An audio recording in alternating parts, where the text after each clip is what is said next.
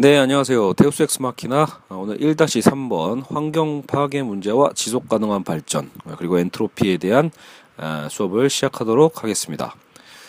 어, 오늘 주제는요. 이제 그동안 저희가 이제 인간과 자연에 대한 큰 1단원을 어, 수업을 하고 있는데요. 이제 1-1에서는 이제 인간과 자연에 대한 근본적인 인식 체계를 우리가 배워봤죠. 그래서 어 인간이 주체가 되고 자연은 인간을 위한 도구와 대상으로 전락해버리는 어떤 지 근대적인 어, 우리의 사유 방식, 인간 우월주의, 이성 중심주의. 이런 방식으로 어, 어떤 문제가 있었고 또 그걸 통해서 우리가 현대로 넘어와서 그런 반성 속에서 오히려 이제 자연을 수단과 도구가 아닌 다시 자, 주체의 자리로. 그래서 인간과 자연의 어떤 상생과 공존의 가능성으로 전환시켜야 된다. 어떤 이런 개념을 어 제가 이제 아주 기본적인 강의를 진행을 했고요. 1-2번 수업에서는 어 결국 이제 이 그러면 인간 파트, 인간이 인간을 연구하는 그런 인문학 인간의 이성으로 또 자연을 연구하는 자연과학. 그래서 인문과학과 자연과학의 이제 어쨌든 분야가 벌어지게 되는데 그런 흐름 속에서도 사실은 절대성과 상대성의 양립 가능성이 있다라는 거. 그러니까 상대적인 것 같이 보였던 인문학도 분명히 어떤 객관, 나름의 어떤 보편 이런 것들을 추구하는 성향이 있을 수 있고 또 무조건 객관적이고 절대적이라고 또 인식받 인식되어 왔던 과학도 수학도 결국은 얼마든지 상대 가능 상대성이 있다. 어, 충분히 절대적인 건 없다. 또 이런 개념으로 또 어, 반대 입장을 살펴봤습니다. 그래서 어, 이런 어떤 절대성과 상립 상대성의 양의 가능성에 대한 가능성을 좀 살펴봤던 게 1-2번이었고요. 오늘은 그렇다면 이제 좀 더 대놓고 어, 환경 파괴 문제의 좀 구체적인 어떤 현상들을 살펴보고요. 그리고 어, 그 현상 이면에 결국 우리가 어, 추구해야 될 어떤 정신 중에 이제 이 엔트로피에 대한 부분을 살펴보도록 하겠습니다. 사실 그래서 이 수업은 그 여러분 이제 이슈적인 부분으로 시작이 되는 거죠. 어, 말 그대로 환경 파괴 문제라고 했을 때 결국은 경제 성장이냐, 환경 보존이냐 이제 이분법으로 볼 수 있을 거예요. 그래서 어, 환경을 보존해서 가는 방식과 아니면 경제의 우선적인 성장에 대한 것을 추구할 것인가에 대해서 이제 대립되어 왔고 그렇다면 여러분은 이미 짐작할 수 있을 거예요. 환경을 보존하면서도 경제를 성, 경제를 성장시킬 수 있는 방법은 없는가에 대한 이제 종합 가능성이겠죠. 그래서 어, 최근의 이슈들, 다양한 어떤 현상과 정책들에 대해서는 사실은 이 수업에 그렇게 막 추구해야 될 바는 아닐 거예요. 그러니까 어차피 그런 건 여러분이 기사를 통해서도 많이 접할 수 있고, 당연히 저보다 그래서 더 구체적으로 많은 걸 알고 계시는 분들도 있을 겁니다. 그래서 오늘의 핵심은 사실은 엔트로피입니다. 그러니까 이렇게 우리가 현상에서 벌어지고 있는 여러 가지 환경 파괴 문제와 그리고 또 이제 우리 지구적인 어떤 대책들 이런 이면에 사실은 이제 엔트로피적인 어떤 그 열각체 이법칙이죠. 그래서 엔트로피가 아, 우리에게 알려주는 그 메시지를 우리가 이해하는 게 오늘 수업의 목적이라고 볼 수 있겠습니다. 자, 일단 그래서 뭐 현상적인 얘기를 해본다라면 어 이제 우리 예전에 이때 전두환 때 시작했던 거죠. 뭐 새만금 뭐 간척 사업의 이제 예시로도 음, 많이 나오지만 뭐 갯벌을 뭐 살릴 것인가 말 것인가. 그러니까 결국은 성장 중심을 위해서 자연 생태계에 대한 것을 어느 정도는 결국은 어, 파괴하더라도 어떤 우리가 좀 성장할 수 있는 동력으로 사용할 수 있지 않을까라는 것이 충돌하는 거죠. 그래서 오늘날 보면 사실 새만금 간척 사업 얘기보다도 더 현실적으로 다가오는 이슈들은 아마도 원자력 발전 문제와 어, 그리고 4대강 사업 문제겠죠. 어, 그래서 원자력은 최근에도 계속해서 이제 이슈가 되고 있는 게 여러분 이제 이게 그 세계적인 흐름과 좀 역행되는 게 한국이거든요. 일본에서 후쿠시마 원전 그때 지진 이제 지진과 해일이 있어서 후쿠시마 원전이 한번 파괴됐었죠. 그 시점에서 이제 그때 이명박 정권이었는데 그때 이명박 대통령은 오히려 원자력이 여전히 안전하고 차세대였던 동력으로서 어 어떤 지속 가능한 발전인 것 마냥 해외에서도 그렇게 막 강연하고 돌아다녔거든요. 실제로 자기가 얘기한 걸 책임지기 위해서인지 어쨌든 여러분 지금 한국이 원자력 발전소를 계속해서 증설하고 있잖아요. 그러니까 며칠 전에도 그게 이제 통과됐다고 하는데 우리가 지금 이 원자력 발전소를 계속 계획대로 다 짓게 되면 어, 세계 몇 위 원자력 국가가 될까요? 바로 2위입니다. 2위. 그러니까 엄청난 거죠. 전 세계적으로 사실 지금은 원자력을 없애려고 하는 추세가 좀 있죠. 어, 이 일본의 후쿠시마 원전 자체 파괴도 바로 옆 나라인 한국이 가장 두려워해야 될 필요가 있는데 어, 우리가 이제 그런 거에 대한 어떤 불감증이 있는 건지 아니면 정치 권력 어, 여기서 오히려 뭔가 무마시키고 있는 건지 일본은 일본 나름대로 그 내부적으로 무마시키고 있다라고 알고 있거든요. 그래서 방사능 피폭, 피폭 에 대한 어떤 여러 가지 부작용과 위험성이 있음에도 불구하고 그것을 사실 그대로 어, 공유하면 당연히 일본의 여러 산업과 이미지 신뢰 같은 게 추락하기 때문에 당연히 일본 내부적으로 그걸 감시하는 부분이 있는 것 같아요. 그리고 또 그게 한국의 이제 이명박 대통령처럼 그냥 성장 중심론자, 예, 환경 같은 건 알 바 없고 일단은 성장하고 보자라는 어떤 어, 나름대로 어떤 이런 성장 철학만을 갖고 있는 사람들 입장에서도 마찬가지죠. 굳이 일본의 사례를 어, 반면교사 삼아서 우리도 조심하자 이쪽으로 가느니 에, 우리는 지진이 일어날 리 없기 때문에 오히려 우리는 안전하기 때문에 오히려 더 어, 자원도 나지 않는 나라에서 오히려 원자력 발전에 더 최선을 다해야 된다. 뭐 이런 어떤 나름의 합리화가 일어나고 있다고 볼 수 있습니다. 그래서 이 좁은 땅덩이 안에 원자력 발전소가 엄청나게 지어지고 있고 어, 그 덕분에 어, 세계 2위로 차지하게 되는 거죠. 그래서 세계와 역행하고 있는 전형을 보여주고 있다. 어 그리고 또 최근에 그 원전 1호기였던 고리 원전도 이제 더 이상 이제 노후화되고 잦은 고장에 의해서 이제는 가동을 멈췄잖아요. 그래서 저도 좀 살펴봐야 될 것 같은데 이게 아직 해체를 안 했어요. 그러니까 원자력 발전소를 그러면 가동을 멈췄을 때 이걸 어떻게 해체할 것이고 또 여기 나오는 방사물 방사능 폐기물은 어떻게 또 처리할 것인가에 대해서도 저는 굉장히 앞으로 저희가 지켜봐야 될 문제라고 생각합니다. 어 사실 여러분 그 이게 반감기라고 하나요? 그 원자력 이 방사능 자체가 완전히 사라지는 게 몇만 년 단위입니다. 그러니까 몇만 년이 있어야 완전히 방사능이 사라지는 그 폐기물들을 그러면 여러분 지금 우리 이 인류의 발전의 속도를 생각했을 때 만 년 정도만 돼도 과연 만 년 후에 지금 이 인류가 살아 있을까 굉장히 의심될 정도잖아요. 그러니까 그 상황에서 2만 년 정도의 어떤 시간이 필요하다라면 아, 과연 이 방사능 폐기물이 안전할 수 있을까? 그게 애초에 가능은 할까? 인간이 과연 기술적으로 완벽하게 안전성을 에, 보장할 수 있을까? 이게 중요한 거죠. 이게 안 됐을 때 벌어지는 문제가 심각하니까요. 그래서 여러분 여기서 이제 문제는 그겁니다. 이 행정학이나 정책학에서도 이걸 비시 분석이라고 하잖아요. 이게 뭐 공리주의적 방식인데 비용 편익 분석이죠. 비용이 어떻게 하면 비용을 적게 들이면서 많은 편익을 발생시킬 수 있는가를 통해서 여러분 보통 정책을 결정을 하는데 결국 이렇게 거대한 어떤 이제 국가 산업이죠. 원자력 발전이 됐든 뭐 4대강 사업이 됐든. 근데 이때 환경 비용을 얼마 어떻게 계산하는가가 결국은 되게 중요한 관건이 됩니다. 그러니까 박정희나 전두환 정권 때야 뭐 아마 환경 비용은 전혀 고려 안 했을 거예요. 그냥 단순히 지금 당장 들어가는 돈 그 비용과 여기서 생산되는 생산량 편익에 대해서만 계산했을 텐데 사실 이제 오늘날은 다르죠. 자연이 파괴되면 인간도 파괴된다라는 그 이제 당연한 어떤 이 악순환의 메시지를 우리는 당연히 이제 알고 있기 때문에 체험하고 있기 때문에 이제 이것을 어떻게든 피해야 돼요, 사실은요. 그러니까 환경도 이제는 비용이 된다라는 건 어느 정도 상식선에서 다들 인정하고 있어요. 그래서 나온 게 환경 영향 평가법 같은 거죠. 하지만 환경 영향 평가도 제대로 되지 않는다라는 걸 또 보여준 게 4대강 사업이에요. 이명박 대통령이 그때 4대강 사업을 자기 임기 내에 완성하기 위해서 엄청 급하게 추진했고 반대에 의해서 반대가 있음에도 불구하고요. 근데 그때 결국은 이 환경 영향 평가도 졸속으로 처리돼서 이 4대 강이 엄청나잖아요. 우리 국토 전반에 있는 건데 이 엄청난 사이즈를 단 한 반년 만인가 처리했던 걸로 알고 있어요. 그러니까 너무나 짧게 아 빨리 그냥 검사하고 어, 아무 이상 없다, 아무 문제 없다라고 해서 결국은 어, 이 비용으로 거의 들어가지 못하게 되는 거죠. 그럼으로써 에, 개발을 강행하게 됐던 문제도 있었습니다. 예전에 제가 한번 그 헌법 헌법 같은 거 공부할 때 법 공부할 때도 환경 영향 평가에 대해서 되게 막 의미심장하게 배웠던 기억이 나는데 정작 실전에서는 아 결국은 정치의 힘이다. 아, 법이고 뭐고 다 그냥 정치적으로 이용되는 거죠. 그리고 어영 교수 몇 명만 있으면 되잖아요. 그 이거 결국은 4대강 사업 아무 문제 없다라고 어, 논문 써주는 전문가들 이 사람들 또 덕분에 그런 것들이 빨리 사업이 처리가 돼버린 거죠. 어쨌든 그런 문제에 대해서 결국은 이거는 뭐 꼭 이 뭐랄까 시민사회 어떤 이 감시, 감시가 되게 중요하겠죠. 물론 어쨌든 뭐 당연한 얘기니까 제가 당연한 얘기 하려고 수업해서는 안 되겠죠. 일단 넘어가고요. 어, 자 그리고 음.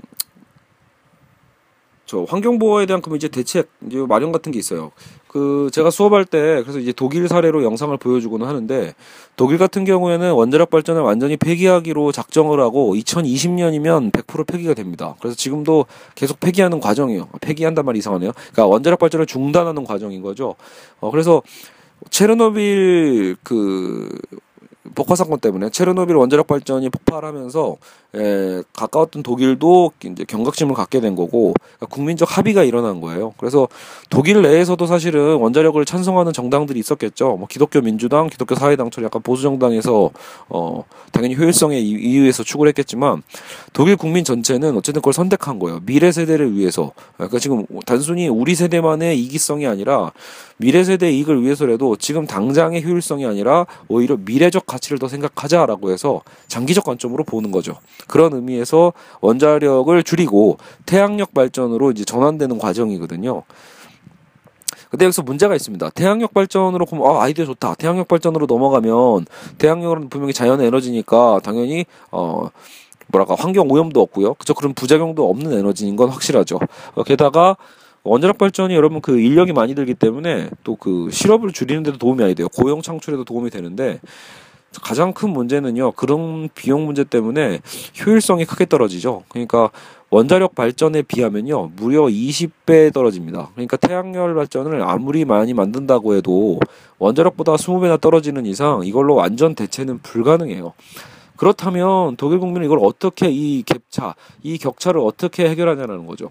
그래서 이 원자력 발전과 태양력 발전의 이 차이를 메꾸기 위해서 독일 국민들은 자발적으로 환경 부담금을 세금으로 더 많이 지불하고 있고요. 또 무엇보다 덜 쓰는 방법입니다. 절약하는 거죠. 그러니까 에너지를 결국은 여러분 무한정 만들고 공급하려고 하는 생각만이 어, 대비책이 아닌 거예요. 어차피 공급하는 거는 에너지는 한계가 있다라고 생각할 때 나중에 좀 이따 얘기하시겠지만 이게 연력학 제일 법칙이죠. 어쨌든 에너지 총량은 보존이 되는데 어, 사용 가능 에너지와 사용 불가능 에너지가 있거든요. 그러니까 에너지 전체 크기는 결국은 변함이 없는 과정에서 본다면 우리가 에너지를 생산한다고 해도 이 생산의 한계는 분명하다라는 거죠. 그렇다면 또 하나의 방법은 에너지를 적게 쓰는 방법도 있는 거예요. 소비적 측면이죠. 그죠? 그러니까 그런 대안도 고민해 볼 수 있는 게 오늘 우리가 배울 엔트로피적 사유입니다. 자, 여하간 뭐 여기 제가 교재에 써놓은 거는 옛날 얘기긴 해요. 92년에 있었던 유엔 환경 개발 회의는 환경적으로 건전하고 지속 가능한 개발이라는 방향성 제시했다. 여러분이 맨날 얘기하는 지속 가능한 개발이 바로 이때 나온 거예요. 말 그대로 여러분 두 가지죠. 개발은 하나의 성장을 상징한단 말이에요. 개발 중심. 근데 지속 가능한 개발이니까 말 그대로 이 시간을 고려한 거예요. 시간이 넓은 지속 가능성.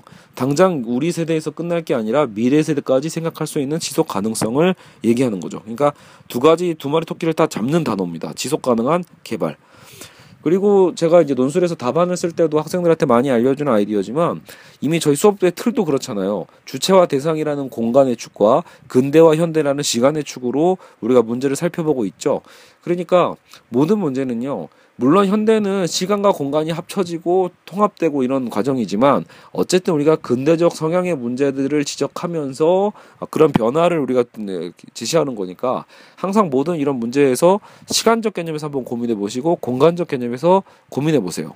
예를 들어 이런 환경 문제도 마찬가지인 게 방금 제가 말씀드렸던 지속 가능한 개발이라는 건 시간의 시간적 개념이죠. 지금 우리 세대만의 그 효율성을 따진다라면 지금이 지금 그 여러 가지 효율적인 에너지를 쓰는 게 맞지만 장기적으로 고려해 봤을 때는 지금의 우리가 누리는 효율성이 오히려 장기적으로는 비효율성일 수 있다라는 역설을 성찰할 수 있게 되는 거예요, 결국은요. 그러니까, 아, 그래, 멀리 봤을 때는 이게 효율적인 게 아니구나라는 걸 깨닫게 되는 거죠. 그래서 장기적으로 봤을 때 진짜 효율성은 무엇인가를 따지는 시간적인 아이디어가 있다라면 공간도 가능해요.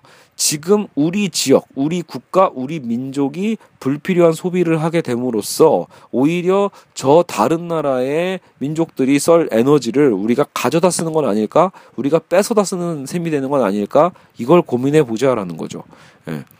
물론 뭐 진짜 뭐 정치적으로 우리가 뺏어왔다 이건 아니더라도요 잠재적인 에너지죠 잠재적으로 지금 우리가 쓰고 있는 에너지들을 아직은 쓰지 못하는 나라들이 있단 말이에요 근데 그들도 언젠간 그걸 쓸 권리가 있잖아요 여러분 지구는 어차피 다 하나잖아요. 지구는 하나인데 우리가 인위적으로 국가를 나눈 거에 불과하니까 쓸 수 있는 자원 에너지도 한정돼 있거든요. 근데 그거를 지금 쓸 수 있는 여러 몇 개 국가들 여러분 전 세계는 200개의 나라가 넘는데 사실상으로는 한 3, 40개 나라, 4, 50개 나라가 거의 다 주도하고 있잖아요. 그러니까 그 나라들이 에너지를 너무 무리하게 많이 쓰면 공간적인 착취도 일어날 수 있는 거예요. 시간적으로 미래 세대의 것을 우리 현 세대가 뺏어오는 것처럼 저 지구 전체가 써야 될 같이 공유해야 될 에너지를 몇 개의 소수 국가들이 다 몰아 쓰고 있는 걸 수도 있다라는 거죠. 예, 소비도 마찬가지고 파괴도 마찬가지인 거예요. 다 함께 누려야 될 전 지구상의 대기를 몇 개의 나라들이 오염시키고 있는 걸 수도 있다라는 거죠. 그죠? 바다도 마찬가지고 바다 생태계도 마찬가지고요. 예. 그러니까 그런 탐욕의 권리가 과연 있는가에 대한 문제입니다. 공간적으로 사유하다 보면 아 그래 이거 우리만의 문제는 아니겠구나라는 걸 생각하게 되는 거죠. 그래서 환경 파트에서 제일 중요한 건 어떻게 보면 우리가 그동안 인위적으로 끊어왔던 그런 미시적인 어떤 짧은 단기적인 시각과 또 공간적으로 봤을 때도 이기적이고 개인주의적인 개별 국가적인 그런 이기주의를 벗어나는 게 가장 중요합니다. 예, 이런 두 가지 tool을 꼭 기억해 두시면 좋겠죠. 그 스티글리츠 그 조지프 스티글리츠 교수가 실제로 그래서 우리 예전에 오존층 문제 심각했었거든요. 그 오존층 문제를 사실 어느 정도 해결한 거예요. 프레온 가스 예전에 여러분 무스나 스프레이 바르셨던 분 기억나죠? 혹은 냉장고에서 이런 프레온 가스가 많이 발생한다고 했었는데 그래서 오존층 파괴되고 근데 그런 것들이 사실은 세계적으로 같이 함께 협업하고 노력함으로써 많이 해결돼 왔거든요. 그러니까 그런 것처럼 사실은 지, 최근 문제가 되고 있는 것 중에 하나가 또 지구 온난화죠. 지구 온난화는 지금도 심각해요. 탄소 배출이 갈수록 심화되고 있으니까요. 어, 그러니까 지구 온난화는 우리가 지금 여러 가지 탄소와 메탄 등 여러 가지 온실 기체가 크게 늘어나서 지표면에서 방출되는 이 적외선을 우리가 흡수하게 되고 결국 지구 온도가 높아지는 현상이 지구 온난화예요. 그래서 결국은 탄소 과다 배출을 줄여야 되는데 이걸 줄이지 않게 되면 빙하가 녹게 되고요. 빙하가 녹, 녹, 녹으면 전 세계 해수면이 상승되고 그래서 이제 기상 이변이 생겨서 태풍, 강수량 여러 가지 막 이상하게 생기는 거죠. 그래서 이 정도의 상식은 여러분도 어, 뭐 한번 뭐 네 번만 찾아보셔도 나오니까요. 어쨌든 그래서 그때 92년도에 기후 변화 협약을 체결했고 97년도에 이제 그게 이제 의미 있었죠. 그 선진국들이 자발적으로 모인 거예요. 선진국들을 중심으로 실천하자라고 해서 교토 의정서를 마련했었죠. 그러니까 교토 의정서 핵심은 뭐냐면요. 다 들어보셨을 거예요. 교토 의정서 핵심은 결국은 선진국들이 어, 솔선수범해서 어, 나름대로 탄소 배출량을 6에서 8%까지 줄이자라는 거예요. 기준 연도를 90년으로 잡아서 그러니까 97년에 협약을 했는데 90년에 배출했던 그 기준량을 삼아서 거기에 6, 8%까지 방출량을 좀 줄여보자라는 거예요. 근데 이제 이 지구온난화 문제 나올 때 가장 큰 이슈 중에 하나가 미국의 탈퇴예요. 당시 전 세계에서 탄소 배출 1위였던 미국이 지금은 중국이 1위예요. 그때 1위였던 미국이 정작 이 교토 정서를 에, 탈퇴함으로써 에, 무색해진 거죠. 세계 1위 국가 즉 세계 뭐 경제력, 뭐 군사력 1위가 아니더라도 탄소 배출량 1위. 그러니까 지금 나쁜 짓 1위기도 한 거예요. 어, 가장 어, 지구에 해를 끼치고 있으면서도 불구하고 자신들의 이 탄소 감축하는 게 당연히 어렵겠죠, 여러분. 그러니까 많이 배출하는 나라일수록 감축하는 비용도 많이 들 거예요. 그러니까 그런 경제적 부담을 에, 지기 싫어서 미국이 비겁하게 탈퇴했던 게 바로 이 교토 의정서죠. 그러면서 교토 의정서가 유야무야된 게 있고요. 왜냐하면 여러분 그 선진국도 중심으로 탄소 배출을 줄인다는 얘기는 여러분 단순히 우리가 노력해서 줄이자가 아니에요. 줄이기 위해서는 산업 전반의 구조를 바꿔야 되거든요. 예, 탄소 배출을 줄이기 위한 새로운 기술 개발도 해야 되고 기술 개발하면 비용이 들고 비용이 들면 그 기업들이 생산하는 물품 상품들은 가격이 올라갈 수밖에 없죠. 가격이 올라가면 어떻게 돼요? 국제 시장에서 가격이 비싸지면 당연히 가격이 싼 나라께 물건이 팔릴 거 아니에요. 그러면 미국처럼 교토 의정서를 우리는 안 지킬 거야라고 선언해 버리고 탈퇴해 버리면 미, 미국의 상품은 상대적으로 저렴해지고 그럼 상대적으로 상품이 더 잘 팔리게 되죠. 그러면 오히려 괜히 예, 지구 환경을 생각해서 참여한 국가들은 상 오히려 벌을 받게 되는 셈이 되는 거예요. 그죠? 불공평하게 일종의 차별이 일어나죠. 그래서 그것 때문에 교토 정서가 제대로 실행되지 못해온 치명적인 문제가 있습니다. 그리고 또 아마 미국이 또 비겁한 행위 중에 하나가 단순히 우리 돈 많이 들어라고 하는 핑계라기보다도 왜 우리만 해야 돼라는 핑계도 있었대요. 그래서 그러니까 당시에 교토 정서는 선진국 중심의 어떤 운동이었기 때문에 개발도상국을 면제해 줬거든요. 여러분 사실 이건 염치의 문제인 거예요. 그러니까 왜냐하면 개발도상국은 뭐예요? 이제 후진국에서 막 개발하면서 올라가는 나라잖아요. 이제 대한민국도 사실은 아이러니하게 OECD국이었음에도 불구하고 개발도상국으로 분류가 돼서 오히려 혜택을 본 나라예요. 우리는요. 사실 한국도 탄소 배출 증가율이 엄청난 나라거든요. 근데 어쨌든 개발도상국으로 분류가 돼서 한국은 이제 그렇 우리도 역시 교토 정서를 지켜야 될 의무는 없었습니다. 근데 여하간 그런 상황에서 개발도상국들은 어떻게 보면 그런 선진국들보다 어, 지구의 이 온난화에 기여한 바가 적죠. 그러니까 쉽게 얘기해서 대표적으로 브라질 같은 나라 오히려 브라질은 이제 막 개발도상국으로 발전하고 있는 상황인데 선진국들이 막 그런 압력을 좀 주긴 해요. 브라질에 아마존이 있잖아요. 아마존은 세계의 허파라는 별명이 있죠. 그만큼 여러분 우림이 많으니까 밀림이 많으니까 산소를 많이 배출해요. 그 나라 자체가. 그러니까 지구 전체 산소를 공급해주는 그런 국가에서 자꾸 아마존을 태우고 그러니까 돈 벌려고 여러분 이것도 나중에 또 연결이 되는데 밀림을 일부러 가만히 내두면 별로 도움도 안 되니까 밀림을 자꾸 배 나무를 베고 태워가지고 오히려 막 목초지로 만들어서 소를 키운다거나 뭐 이런 문제들이 벌어지거든요. 그러니까 그거를 이제 또 선진국에서는 좀 규제를 한단 말이에요. 하지 말라고 압박을 줘요. 하지만 브라질 입장에서 억울한 거예요. 우리는 이제서야 뭐 좀 돈좀 벌려고 하는데 지들은 자기들 발전할 때 자기 나라 황 그 자연 파괴 다 하면서 이렇게 탄소 배출하면서 그렇게 성장해 와놓고 자기들 성장 다 해놓고 이제 왜 우리한테 난리냐 이렇게 억울할 수 있다라는 거예요. 그래서 개발 도상국들에게는 사실 어느 정도 교토 우정소에서도 어 제한 어, 열애시켜줬죠. 야 너희는 그래 기후 한번 좀 적으니까 너희 빠져. 일단은 우리 선진국들이 강대국끼리 좀 책임감을 갖고 실천해 볼게 이런 거죠. 근데 이제 미국이 그걸 시비를 건 거예요. 왜 우리만 하냐? 왜 나만 해야 돼? 왜 개발도상국은 안 해? 라면서 개발도상국 핑계를 대고 탈퇴했다라고 볼 수 있죠. 예전에 그래서 이것도 한번 저기 한국 외국어대에서 시험 문제로 나온 적이 있었습니다.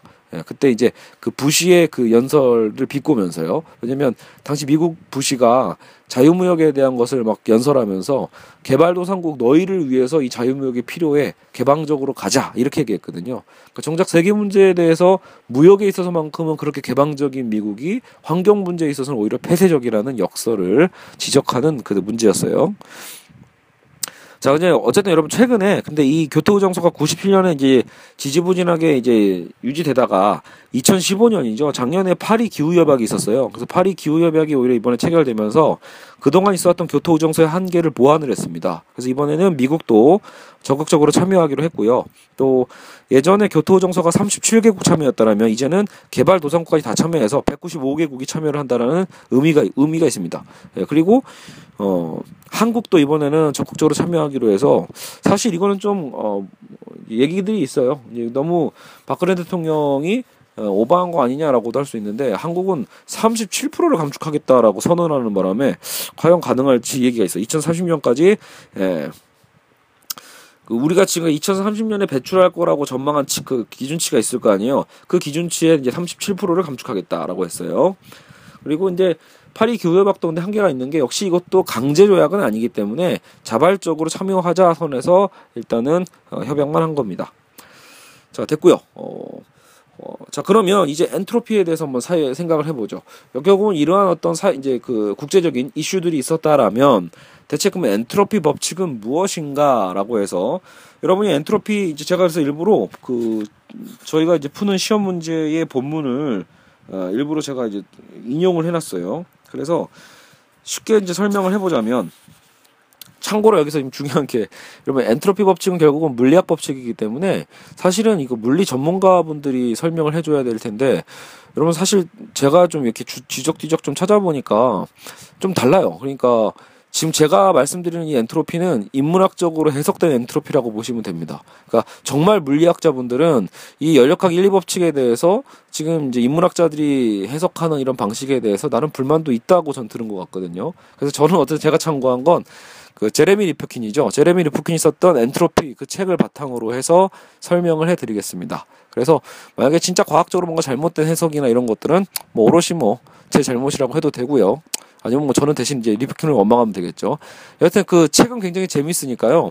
어, 엔트로피라는 그 책을 한번 뭐 헌책방이나 이런 데서 여러분 사다 한번 읽으시는 것도 괜찮습니다. 어, 적극 추천하는 책이에요. 왜냐하면 일단 여러분 그 우리의 삶의 철학 자체를 좀 바꾸려고 하는 부분이 있어요. 엔트로피 자체가요. 이 책 자체가요. 그래서 우리가 기존처럼 살아서는 안 된다. 지금처럼 살아서는 안 되고 새로운 사회 방식이 필요하다라고 보는 거죠. 그럼 대체 그럼 엔트로피가 뭐냐라고 할 때 여러분 일단 연력학 제일 법칙은요. 어, 여러분 이제 한번 그냥 그 펜으로 하나 동그라미 하나 그려보세요. 연력학 제일 법칙은 우리가 사용할 수 있는 전체 총 에너지는 한정되어 있다라는 거예요. 그러니까 에너지 총량이 보존되어 있다라는 거죠. 그러니까 에너지는 여러분 사라지는 게 아니라는 거예요. 에너지는 항상 존재하는데 근데 그 존재해도 에너지는 사용 가능한 에너지가 있고 사용 불가능한 에너지가 있다라는 거예요. 그러니까 말장난 같지만 어쨌든 에너지는 사라지는 건 아니라는 거예요. 불가능 에너지로도 계속 존속은 돼요. 쓸모 없어서 그렇지. 우리가 왜 여러분 건전지 쓰고 남아온다고 해서 건전지가 사라지진 않잖아요. 그냥 껍데기로 남아 있는 것처럼 여하튼 어떤 자리는 차지하고 있는 거예요. 그 사용 가능 에너지와 불가능 에너지로 나눠져 있고 전체 가능 사용 에너 그러니까 전체 에너지는 보존된다. 그러니까 변함은 없다라는 게 연력학 제1법칙인데 연력학 제2법칙이 엔트로피거든요. 그러니까 엔트로피가 항상 증가한다라는 뜻이에요. 방금 콘텐츠 뭐냐라고 할 때 그 복잡성이 증대된다 이렇게도 표현을 하는데요. 쉽게 얘기해서 여러분 그냥 뭐 복잡성이 증대하고 자시고 간에 중요한 건 우리가 사용 가능한 에너지가 항상 불가능 에너지로만 바뀐다는 뜻이에요. 우리가 가능 에너지, 사용 가능 에너지를 쓰면 어떻게 돼요? 불가능으로 변한다라는 거죠. 너무 당연한 얘기죠. 그러면 이 당연한 얘기를 왜 하고 앉아 있냐라고 했을 때 여러분 여기서 근데 의문도 드는 거예요. 진짜 우리가 에너지를 사용하면 불가능 에너지로 변하고 다시는 못 돌아오는가? 이게 궁금하죠. 네, 왜냐면 연력학 제일 법칙에 의해서 에너지 총량은 정해져 있단 말이에요. 그러면 총량이 정해져 있는 상황에서 새롭게 에너지 총량을 늘릴 수는 없으니까 지금 있는 에너지만으로 뭔가 사용을 해야 되는데 과연 가능 에너지에서 불가능 에너지라는 한쪽 방향만으로 이동하는 건지에 대해서 우리가 이제 의문을 품게 될 수 있어야 돼요. 그 이유는 여러분 우리가 당장 지금 제가 녹음하고 있는 게 지금 아이폰이거든요. 핸드폰 배터리 지금 떨어지고 있잖아요. 그러니까 이 배터리가 어 배터리 떨어지면 여러분 어떻게 돼요? 배터리가 떨어진다는 얘기는 사용 가능 에너지에서 불가능 에너지로 변환되고 있는 거죠. 그런데 에너지가 이렇게 해서 사라지지 않잖아요. 우리는 배터리를 다시 충전하면 되죠. 그죠? 그러니까 거기서 상식적인 의문이 일단 생겨요. 엔트로피 법칙에 대해서. 엔트로피 법칙은 항상 한 방향으로만 변한다거든요. 가능 에너지에서 불가능 에너지로만 변한다. 그 뜻인데 만약에 이게 사실이면 여러분 결국은 사용 가능 에너지는 언젠가 불가능 에너지로 어, 다 변하게 되고 우리가 사용할 수 있는 에너지는 완전히 없어지겠죠. 그러니까요. 여러분 그 그게 무슨 상태예요? 사용 불가능 에너지로 이 세계가 가득 차게 된다라면 우리가 사용할 수 있는 에너지가 불가능 에너지로만 다 변화 몽땅 변화된다면 여러분 사실 그게 뭐예요? 단순하죠. 인류의 멸망인 거예요. 에너지가 없잖아요. 에너지가 없으면 죽는 거죠, 뭐. 그죠? 그러니까 결국은 엔트로피 법칙을 통해서 나오는 결과적인 거는 사실은 약간 디스토피아적이에요. 피할 수 없다라는 거죠. 인류가 사용할 수 있는 에너지가 결국은 언젠가 고갈될 수밖에 없다라는 것을 보여줍니다. 근데 여기서 우리가 이제 약간 저항할 수 있는 게, 아, 무슨 소리냐. 우리의 그 이성, 우리의 기술이 있지 않냐. 자, 우리가 이제 그래서 여기서 다시 한번 인간의 그 근대 인간 주체, 근대 인간의 이성에 대한 중심론이 다시 또 튀어나오는 거예요. 그래서 이성을 옹호하는 사람들은 무슨 소리냐? 우리가 인간의 이 냉철한 이성을 통해서 에너지를 개발할 수 있지 않냐? 에너지를 다시 만들어내면 되지 않냐? 설령 총 에너지는 새롭게 못 만들더라도 사용 불가능 에너지를 가능 에너지로 변환시키면 되지 않냐라고 우리가 이제 의문을 던지고 도전할 수 있죠. 그리고 그게 사실은 지금 제가 핸드폰 예를 든 것처럼 배터리로 상징할 수도 있어요. 그러면 대체 우리가 배터리 충전하는 것은 왜 그거는 엔트로피 법칙을 어긋나는 거냐라고 할 때 여러분 사실은 엔트로피 법칙이 우리에게 주는 가장 큰 그 미덕 중의 하나랄까요? 우리의 이 관점 있죠. 우리의 이 나름대로 그 insight를 굉장히 넓혀주는 거예요. 그러니까 여러분 사실 우리가 가시적으로 그냥 우리가 느끼고 생활하는 생활권 내에서는 사실 우리가 배터리를 쓸 때도 어 충전할 때가 됐네? 그럼 충전기만 있으면 안심이죠, 여러분. 사실 여러분은 보조 배터리나 충전기만 있으면 밖에 나가서도 아 배터리 뭐 충전하면 그만이지라고 해서 우리가 일상적으로는 우리는 마치 에너지가 무한하게 있다라고 착각하면서 우리가 평소에 에너지를 쓰고 있는 거예요. 그게 문제죠. 현대 소비 사회에서 우리가 에너지를 아끼게 만드는 방법은 사실상으로는 하나밖에 없어요. 전기세가 많이 나가야 돼요. 전기세가 무서워서 아끼지 전기세가 막 가시적으로 막 올라가지 않으면 우리는 이건 무지한 에너지라고 착각하는 습성이 있다라는 거예요. 그 대표적인 게 휴대폰 충전이라고 저는 생각을 해요. 예. 휴대폰 충전하는데 여러분 돈 아까워하시는 분 있어요? 휴대폰이 어 배터리 다 달았는데 콘센트 꽂으면 어 이번 달 전기세 많이 나올 것 같은데 이러면서 아끼는 사람 있어요? 못 봤죠. 그러니까 전기세로는 미비하기 때문에 사람들이 인식을 못하는 거예요. 지금 우리가 얼마나 많은 에너지를 낭비하고 있는가에 대해서요. 우리가 필요 이상의 에너지를 쓸데없이 소비하고 있는가에 대해서는 전혀 인식 못하는 게 현대 우리나라의 전기세 그 제도거든요. 근데 문제는 뭐냐면 여러분 이게 전기세로 가시적으로 눈에 안 보이는 것 같지만 상대적으로 따져보자라는 거예요. 여러분 10년 전에 핸드폰 쓰셨던 분들 많죠? 단 5년 전만 해도 여러분 아이폰이 이제 막 처음 들어왔을 때고 10년 전만 해도 여러분 거의 우리 플리폰이었잖아요. 흑백의 조그만한 폰들. 그러니까 예전 여러분 한 10년 전 핸드폰들은 배터리가 얼마 갔나요? 예, 4, 5일은 갔습니다. 그러니까 휴대폰을 충전하는 것도 4일, 5일에 한 번씩만 하면 됐었고 그 이유는 왜 그래요?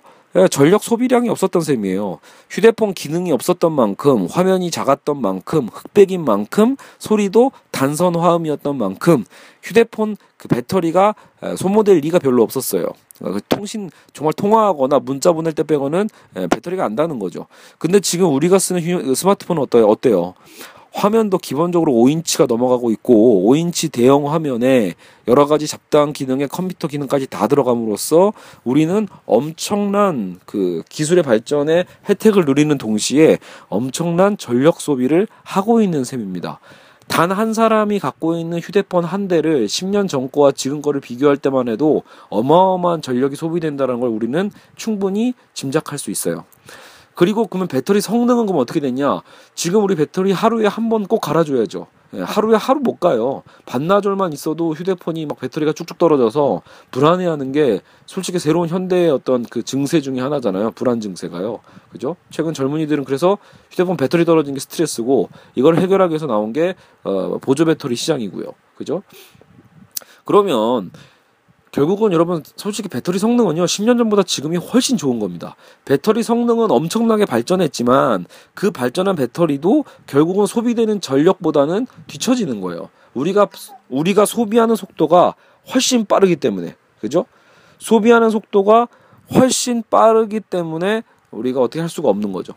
예, 그러니까 그 정작 배터리는 속도를 못 따라가는 거예요. 우리가 소비하는 속도보다 배터리의 발전 속도가 떨어지니까 자 그러면 이미 10년 전, 5년 전 배터리보다 우리는 훨씬 더 많은 전력을 어, 축내고 있을 뿐더러 스마트폰의 보급률은 더 올라갔어요. 휴대폰 보급률은 옛날보다 더 올라갔기 때문에 전 세계적으로도 이미 이 스마트폰 하나만 갖고도 전력 소비량이 어마어마해진다. 그렇죠? 그러니까 솔직히 우리가 그러면 5년, 10년 전보다 개인적으로 소비하는 이 전력 사용량은 어마어마해졌다는 뜻입니다. 문제는 이 스마트폰에서 끝나는 게 아니잖아요. 여러분 저희 시장이 뭘로 커졌어요. iPad도 있죠. 예, 여러분 결국은 어, 태블릿도 있고 스마트폰도 있고 노트북도 있고 데스크탑도 있고 그죠? 그리고 여러분 집에 있는 TV 보세요. TV 화면이 옛날보다 커졌나요? 작아졌나요? 당연히 커졌죠. 어마어마하게 그것도요.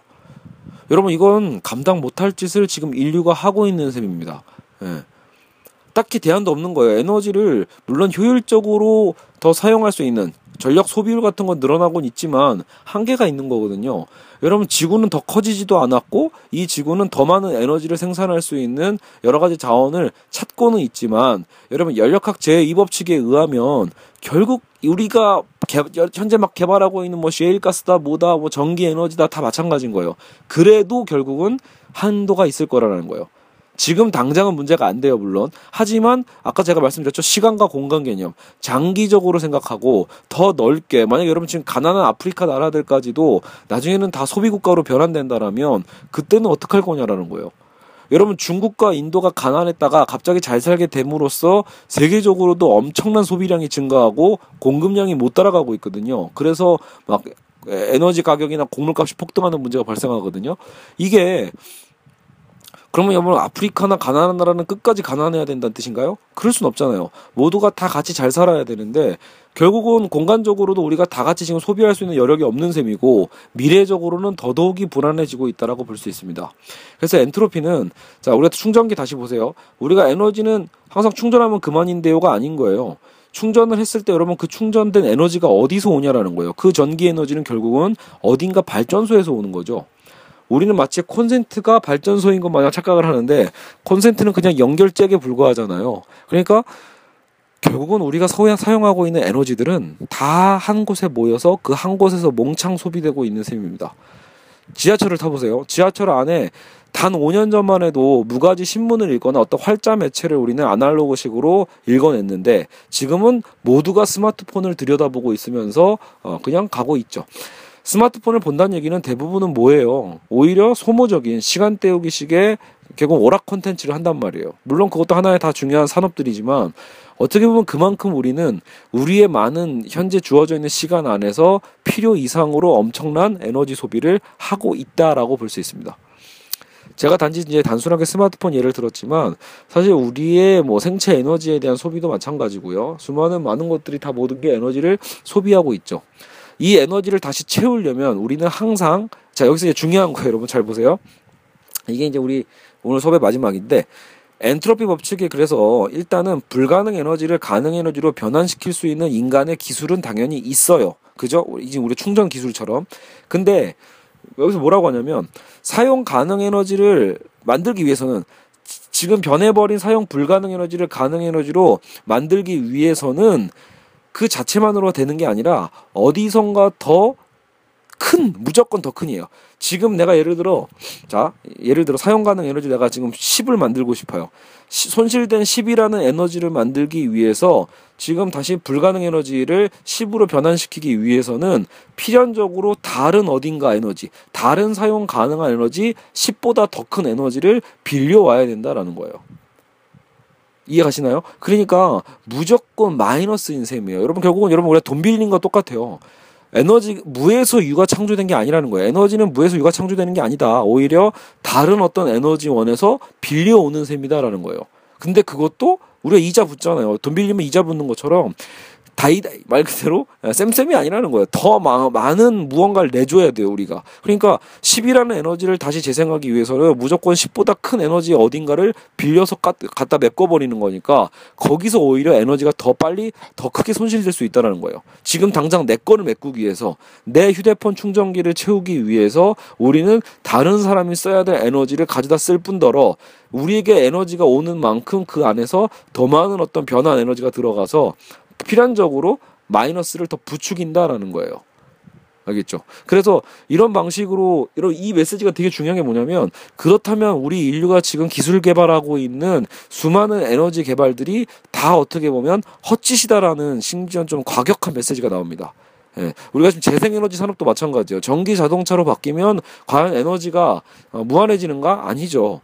그냥 환경 파괴에 대한 어떤 문제를 좀 막을 수 있을 뿐이에요. 대기 오염 같은 걸 막는데 도움이 되는 거지. 전기차로 바뀐다고 해서 진짜로 에너지가 더 효율적인가라고 봤을 때 아직은 그렇지도 않다. 전기차가 훨씬 비싸잖아요. 생산 단가도 훨씬 많이 들어갈 뿐더러 인프라도 다 바꿔야 되고요. 그 과정에서 결국은 우리는 그 전기 에너지에 대한 효율성을 누리기도 전에 더 많은 비효율이 발생될 수도 있다라는 거예요. 저도 사실 전문가가 아닌 만큼 정확하게는 모르겠어요. 왜냐면 태양 에너지, 뭐 어쨌든 전기 에너지, 뭐 풍력 에너지 이거 다 친환경적이고 좋지 않냐. 그리고 심지어 무제한 아니냐라고 하는데 아까도 얘기했지만 여러분 태양열 에너지도 마찬가지예요. 태양 에너지는 무제한적으로 우리에게 비춰주는 것 같지만 뭐 태양 수명까지는 굳이 비겁하게 따지지 맙시다. 치사하니까. 근데 태양 에너지가 여러분 공짜인 거랑 태양 에너지를 우리 에너지원으로 전기로 변환시키는 거는 좀 다른 기술이라는 거죠. 아까도 얘기했지만 효율성이 20배 떨어진다라는 건 태양 태양열을 집진 장치라고 하잖아요. 태양열을 전기 에너지로 바꿔내는 그 장치를 만드는데 결국은 또 많은 더 많은 에너지가 소비된다고 생각하시면 됩니다. 우리가 지금 태양 에너지를 활용하기 위해서 만들어내는 그 여러 가지 장치들, 거기에 들어가는 노동력들, 그리고 수리 비용들까지 다 합산해 봤을 때 결국 우리가 누리게 될 에너지보다 더 많은 에너지가 이미 그 와중에 빠져나갈 거다라는 거예요. 손실이 될 거다라는 거죠. 그러면 결과적으로는 항상 에너지는 마이너스로 어, 파고 내려간다라는 거죠. 그래서 여러분 사실 엔트로피 법칙이 가장 강력한 논거인 건 뭐냐면 원래 여러분 이렇게 환경 파괴 일어나고 자원 고갈 문제 일어날 때 사실은 아무리 환경 단체가 뭐라고 해도 기술 낙관론자, 이성 낙관론자분들은 기술이 해결할 수 있다. 인간이 해결할 수 있다. 인간의 이성이 해결할 수 있다라고 여전히 이제 그런 근대적인 인간의 그 철저한 신뢰성, 맹목적 신뢰성에 의해서 해결 가능하다고 보는 사람들이 많이 있거든요. 저희도 사실 그런 생각 하잖아요. 맨날 저희가 상상한 기술은 다 이루어지겠지라고요. 근데 엔트로피 법칙은 그 얘기 해 주는 거예요. 그렇게 하는 짓이 더 빨리 망하는 길이야라는 거죠. 야 그거는 잠깐 잠시 동안의 효용에 불과해라고 이제 리프킨이 표현하거든요. 야 그건 진짜 잠시 동안의 효용이야. 잠깐 지금 내가 누릴 수 있는 일종의 마술 같은 거죠. 마법. 그죠? 여러분 마술사가 그 무대에서 여러 가지 막 꽃, 꽃을 만들어내고 막 토끼를 만들어내고 비둘기를 막 만들어낸다고 해서 진짜로 무에서 유를 창조할 리가 없죠. 비둘기 한 마리를 모자에서 꺼내기 위해서는 실제로 비둘기 한 마리가 필요한 거예요 재료를요 그죠? 그런 것만큼 에너지는 더 심하다라는 거죠. 우리가 무언가 지금 에너지를 누리기 위해서는 에너지를 우리가 사용하기 위해서는 기본적으로 더 많은 에너지를 어디선가 꼬는 거다. 그러니까 에너지 개발을 우리가 재생 에너지든 뭐든 개발을 하면 할수록 오히려 우리의 에너지 고갈은 더 빨라질 뿐이다 라는 거예요. 자 그러면 이제 할 일이 없죠. 그러니까 우리가 무슨 짓을 해도 결국은 에너지 고갈이 더 빨라질 뿐이니까 이제는 여러분 엔트로피가 그러면 추구하는 바는 하나인 거예요. 결국 절제입니다. 절제. 우리가 해야 될 것은 오히려 보다 쓸데없는 소비를 좀 줄이고 예, 우리 욕망에 의한 자원 낭비를 좀 줄이고 오히려 이 멸망을 늦추자라는 거죠.